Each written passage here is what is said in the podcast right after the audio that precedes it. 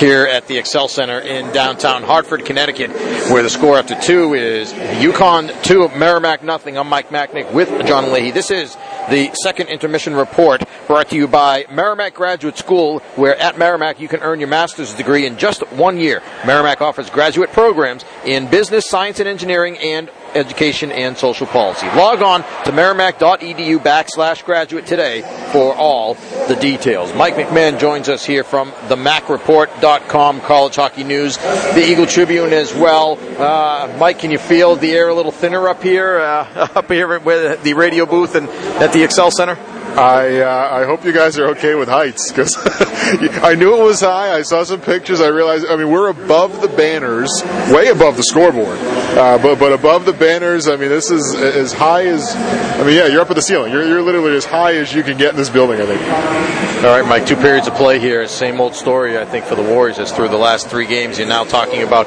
five straight periods here at the XL Center without a goal. You're talking about two or rather three three games plus periods with only a single goal and being outscored 12 to 1 and uh, certainly doesn't help as, as we said you know the, the absence of uh, Seney, Hennig and, and Tibbet. But that's not the reason why. I mean you should be able to have enough other production coming from other guys. They're just not able to get the puck into the net uh, yeah, I mean that's been the story here for the last couple games for sure, and yeah, I think they done. I, I, thought they've done a better job tonight uh, of getting traffic and getting pucks and bodies to the net you know, really the killer there, it seemed in the second period, was those penalties. Because not, I mean, they were controlling the game. A lot of the possession and a lot of the shots. I mean, look at the shot, the shots on goal before those penalties. I think it was 18 to eight before those penalties. So that means UConn outshot them uh, 13 to one over the last half of that second period, mostly due to the penalty. So at five on five, I think they've been okay. They still haven't able to score, but not only did those penalties result in a power play goal, it just seemed like it killed all momentum because for the most part, they they were getting the better of the chances in the first 20 minutes. Even though UConn had that goal, uh, I thought they were getting the better of the chances, and, and those four straight penalties essentially have just killed the momentum. So what's got to change here to turn it around? I mean, it's been going on for several games now. It's not anything new, but the inability to score goals uh, really killed them last year, and it's happening even earlier this season. Yeah, you know, it's funny. I, know I had a question earlier this week uh, about what would you do with that senior line at this point because uh, no one's been scoring, and, and uh, so maybe it's not fair to single them out. But uh, you know, do, do, you try to make some changes just with the lineup, just to try to spark something? And uh, you know, they did make some changes tonight. I mean, they, they, that senior line stayed together, and my, my answer to that question, by the way, was no. I'd keep them together because they are all seniors, and uh, I, I, think that there's there's a history there. They play together in juniors. Uh, they play together here at Merrimack for a long time. I, I think those get, that, those three will figure it out because they, they've been together and have done it. Uh, but they did make some changes tonight. Whether it's you know, I know Hampus Gustafsson moving to the wing. Uh, at times, I remember his freshman year, uh, Coach Dennehy had said that they they they moved him back and forth. Uh, but when they would move him to the wing, it was an effort to spark him a little bit offensively, take some of the defensive responsibilities away. Uh, so I, I, want, I, am assuming, and we'll ask him after the game. I don't know if you guys did pregame, but that's probably part of, of that mindset there to get to get him on the left wing instead of center, try to free him up offensively. And he did have a good look there in the first, but uh, it's probably it's just it's just uh, what can you do other than lineup stuff, really? Uh, you know, I know uh, I know he talked after the Providence game on Saturday of, of needing to play the guys that, that deserved to play. He thought he had some guys that worked really hard and some some guys that just didn't, and wanting to play the guys that he thought deserved the ice time. And I think that's really all you can do. I mean, that's the one tool you have as a coach is your lineup. Talking with Mike McMahon from the MacReport.com and the Eagle Tribune, of course, also College Hockey News with Merrimack trailing UConn 2 to nothing here in the second intermission. And Mike, I guess, you know, Big Ten story continues to develop. Uh, comments last night from Jeff Jackson, very interesting. He's uh, supportive of the measure, the measure which would change effectively the age in which uh, uh players are allowed to be. You currently, you could come in at age 21 and, and, uh, and, and not lose any eligibility, but uh, if this change goes through, through, it would effectively force uh, force players to uh, you know only you know they only have two years really. Uh, it's not the players, it's the schools more so. I think that it would force to, uh, and, and, this is one of the things I think we're hearing more and more that you know, you know, from some of the coaches, and I think Jeff Jackson may have alluded to it as well. You know, putting it hand in hand with the the uh, over over committing of, of, a large number of players, and you had some some uh, tweets about that today. Yeah, I mean, overcommitting is certainly an issue. I mean, you, you, it's pretty clear. You, you, see it. I mean, I think Dartmouth uh, ironically, two Ivy League schools, Dartmouth and Harvard, have 23 players committed over the next three years, maybe four years. I mean, you're really not committing kids past four years. So they got 23 commit, kids committed over the next three to four years, uh, and a lot of them scheduled to come in. At least right now, if you look at some recruiting websites, scheduled to come in over the next one or two, and that's what, what's happening a lot. Is you'll see teams that will over recruit uh, and then either push kids off and try to bring them in later, or uh, just flat out cutting kids. And I mean, we've seen that a couple of times. I mean, I know the example I used was Liam Coughlin, uh, who's at Vermont now, who's played at Catholic Memorial. He was committed to UMass, then he uh, was committed to BU, and then was after that was committed to UVM. I don't think he changed his mind three times.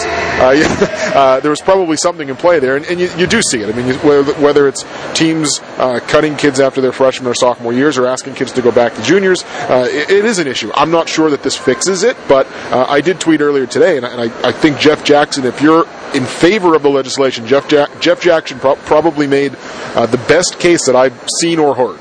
Uh, I, I, still don't agree with it because I don't think it solves the issue, but he certainly made the best case of uh, of any one that's been in favor so far.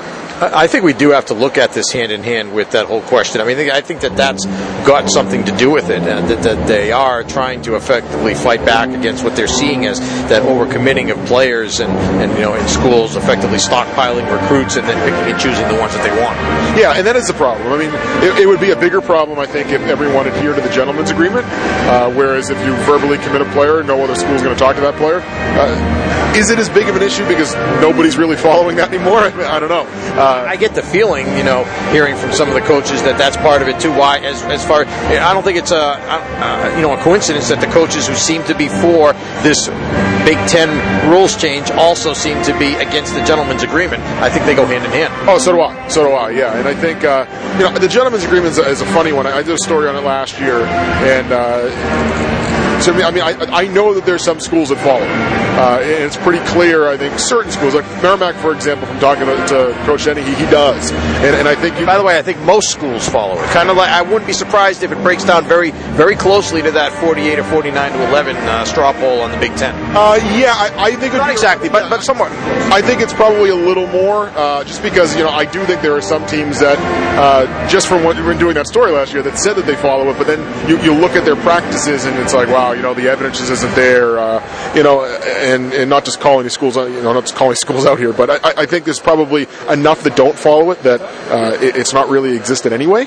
Uh, so is over over recruiting a problem if teams really can talk to any verbal commit they want? Because most most of the bigger teams I think are doing that anyway. I mean, BC and Minnesota have come out on record. I think Wisconsin too, flat out saying we're not going to we're going to recruit to the NLI, and, uh, I give you know Don Lucia sort of started this with the Big Ten. It seems like he's the one that proposed it originally within the league, but you can be upset with him for that, and I don't don't agree with his reasoning. But I, I did I, have said this too. Uh, give him credit for being honest. I mean, he's he's flat out, and he's said in interviews that they, are recruiting to the national letter of intent. If a kid's committed, they'll ask uh, how firm that commitment is to a kid if they're still interested in him. Uh, and he's also come out and flat out said that uh, in part he was doing this this Big Ten legislation to help protect his program. So at least he's being upfront and honest with people. All right, Mike. Is there a coaches show on Tuesday? Uh, as far as I know, yes. Uh, that could change with uh, the college shutting down here for the holidays, but as far as I know, yes. All right, so stay tuned for that. I'm not sure if Mike will have Mark Dennehy back in the studio. Bill Gilligan was in studio last week, but stay tuned to the MacReport.com for that, as well as all of Mike's coverage, and it'll be in the Eagle Tribune tomorrow as well. Mike, thanks so much. We appreciate it, and uh, we'll see. Maybe we'll talk to you next week against Canisius. Sounds good. I got to go climb back down here. All right. Uh, yes. Make sure that uh, it's, it's kind of like when you scuba dive and you come back up, you got to go very slowly, so you yeah. know with the air and all. But uh, thanks for coming up. We appreciate it. Thanks. All right, Mike McMahon, our guest here in a second intermission. UConn leads Merrimack two to nothing. Back after this. This is Warrior Hockey.